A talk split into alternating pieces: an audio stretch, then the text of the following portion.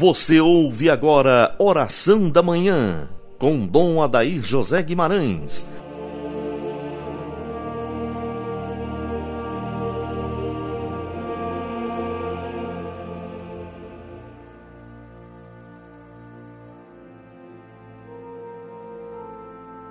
Que as almas dos fiéis defuntos, pela misericórdia de Deus, descansem em paz. Amado vinte do programa Oração da Manhã, Deus o abençoe ricamente. Iniciemos nossa manhã de segunda-feira, em nome do Pai, do Filho e do Espírito Santo. Amém. Nós temos falado no nosso humilde e pobre programa durante esse tempo de pandemia da necessidade de evitarmos a morte interior de lutarmos contra essa pandemia espiritual que vai se abatendo sobre as pessoas e aqui não escapa ninguém. Nenhum cristão está fora das influências desta névoa estranha que vem acompanhando a pandemia do vírus, que é a morte espiritual, que nós já falamos lá atrás sobre a sídia, é uma espécie de força negativa que nos leva à acomodação, ao medo, à frouxidão espiritual e à falta de entusiasmo na fé. Tem muita gente que não voltou ainda às missas. Estão aí há mais de três meses sem ir à missa, as igrejas já abrindo e nem sequer para adoração. Isso não é algo muito simples de compreender. Nós precisamos saber que o cristão ele é um soldado em combate, permanentemente. É um combate constante, cuja vitória é só no final da vida, na volta total a Deus. Mas o nosso combate é sério, é constante, contra esta moleza espiritual que vai agregando dentro de nós elementos de morte espiritual de medo, de fadiga, de depressão. Todos nós, todos infalivelmente sente esta força estranha que vai se abatendo sobre as pessoas, sobre as famílias e tirando a nossa paz, o nosso sossego e aquele ardor para a oração. Aí vem um pessoal aí com um dizer chamado novo normal, que eu tenho medo dessa palavra, porque parece que o novo normal é você não ir mais à igreja, é você não precisar mais de Deus, é você não ter mais o compromisso da sua fé e por aí vai. Nós precisamos ter uma vida normal, dentro daquilo que o Evangelho propõe para nós, daquilo que a gente sempre procurou viver, que são os mandamentos da lei de Deus, esse chamamento de Deus, essa obediência a graça e as moções do Senhor em nós. A pergunta que eu te faço é: quais as consolações que você está buscando neste tempo? E em que lugar você busca as consolações para a sua vida neste tempo de peste?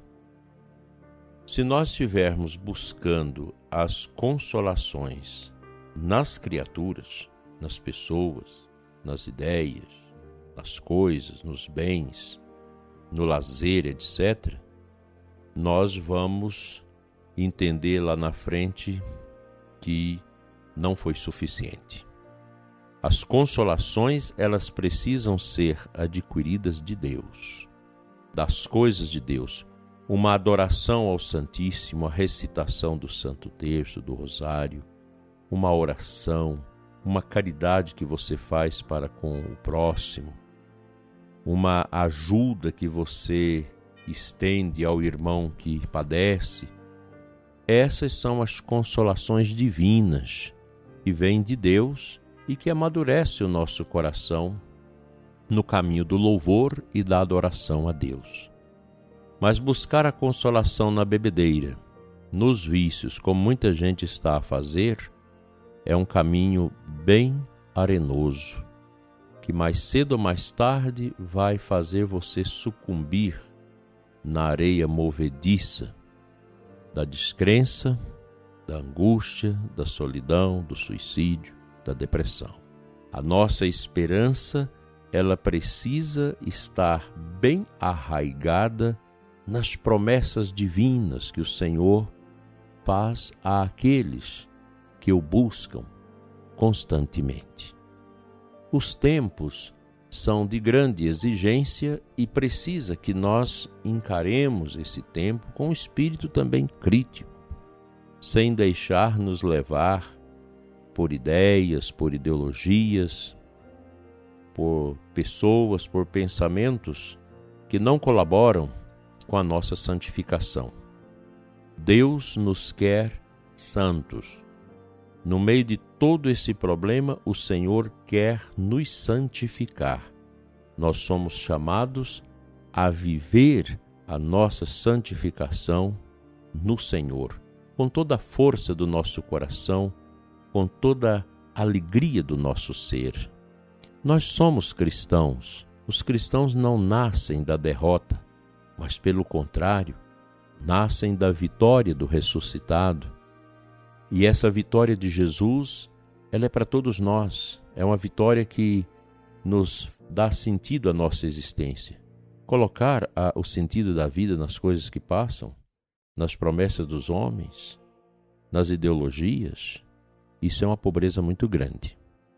Eu te convido, prezado e dileto irmão ouvinte, vá fazer sua adoração. Se você ainda não voltou à sua vida normal de cristão, procure voltar o quanto antes eu creio que nós não temos mais igrejas fechadas, porque já tanto tempo já é hora de realmente conseguirmos abrir as fronteiras e irmos adiante com todo respeito, com toda obediência àquilo que são propostas para as normas de higiene e de distanciamento, mas não podemos ficar parados. Todo mundo vai à farmácia, vai ao supermercado, vai ao hospital, vai ao banco, por que, que não pode ir à igreja? A igreja é o lugar mais seguro e nós estamos percebendo quanto e os nossos leigos, ministros, a pastoral da acolhida, os sacerdotes, os diáconos religiosos têm tido um cuidado esmerado com as nossas celebrações para que elas sejam seguras, para que as pessoas não tenham medo de ir à igreja. Portanto, meu irmão, minha irmã, não deixe que a frieza da fé, que a morte espiritual entre na sua vida e sepulte os seus sonhos. Vamos ouvir um trechinho da Bíblia.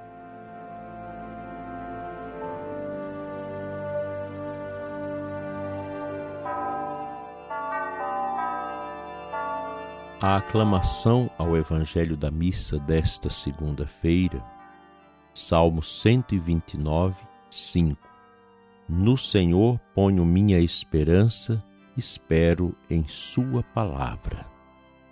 Esse versículo bíblico, ele vem como uma gota de mel ao nosso coração para nos redispor ao caminho da esperança. Repito sempre, nós não somos filhos do medo, somos filhos da coragem. E a nossa coragem ela vem do sepulcro aberto de Jesus, que ressuscitado vive no meio de nós. Meu dileto ouvinte, não deixe que o paganismo entre no seu coração. Não deixe que a má notícia, a notícia carnal, a notícia do pecado, ofusque a boa nova de Jesus no seu coração. Levante o seu ânimo, coragem, Pegue o teu terço, tua Bíblia e vamos nos colocar na presença de Deus, com esta alegria grande de sermos homens e mulheres da fé, da celebração e da vitória em nosso Senhor Jesus Cristo. Nós cremos no poder de Deus. Nós cremos na glória do, do Senhor Jesus. Nós cremos que tudo nesse mundo passa, o amor de Deus não. E Deus ama você com amor eterno. E este amor eterno, ele deve ser para você como que uma grande sombra de amor que possa dar refrigério à sua alma nesta difícil e cansativa caminhada para o Pai.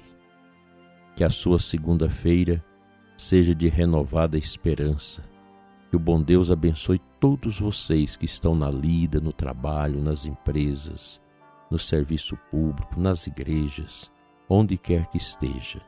E abençoe também aquelas pessoas de risco que estão guardadas, que estão bem cuidadas, para que não contraia a enfermidade.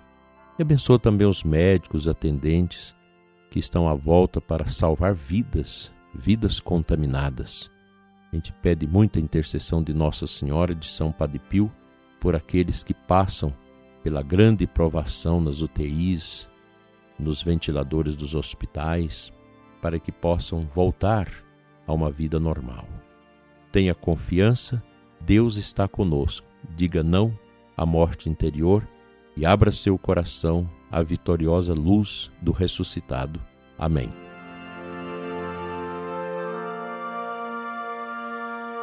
Pai Santo, Eterno Deus, abençoa o ouvinte do programa Oração da Manhã. Abençoa os que estão tristes, desanimados, para que possam recobrar o seu ânimo, a sua coragem, pelo poder da palavra de Deus da oração, da intercessão de Maria e dos santos. Senhor, nossos corações precisam desse banho de luz, desta bondade que vem do teu trono, que desce até nós e nos livra da escuridão, da ignorância e da tristeza. Conceda-nos, Senhor, a alegria de sermos servos obedientes e prudentes. Dai-nos a graça de servir, de promover a justiça e a paz de promover a vitória do teu nome através da evangelização e da catequese. Fica conosco, Senhor, hoje e sempre, e enche a nossa semana de esperança, de amor e de vitória. Amém. O bom Deus te abençoe e te guarde hoje e sempre, em nome do Pai, do Filho e do Espírito Santo. Assim seja. Até amanhã, se Deus assim nos permitir.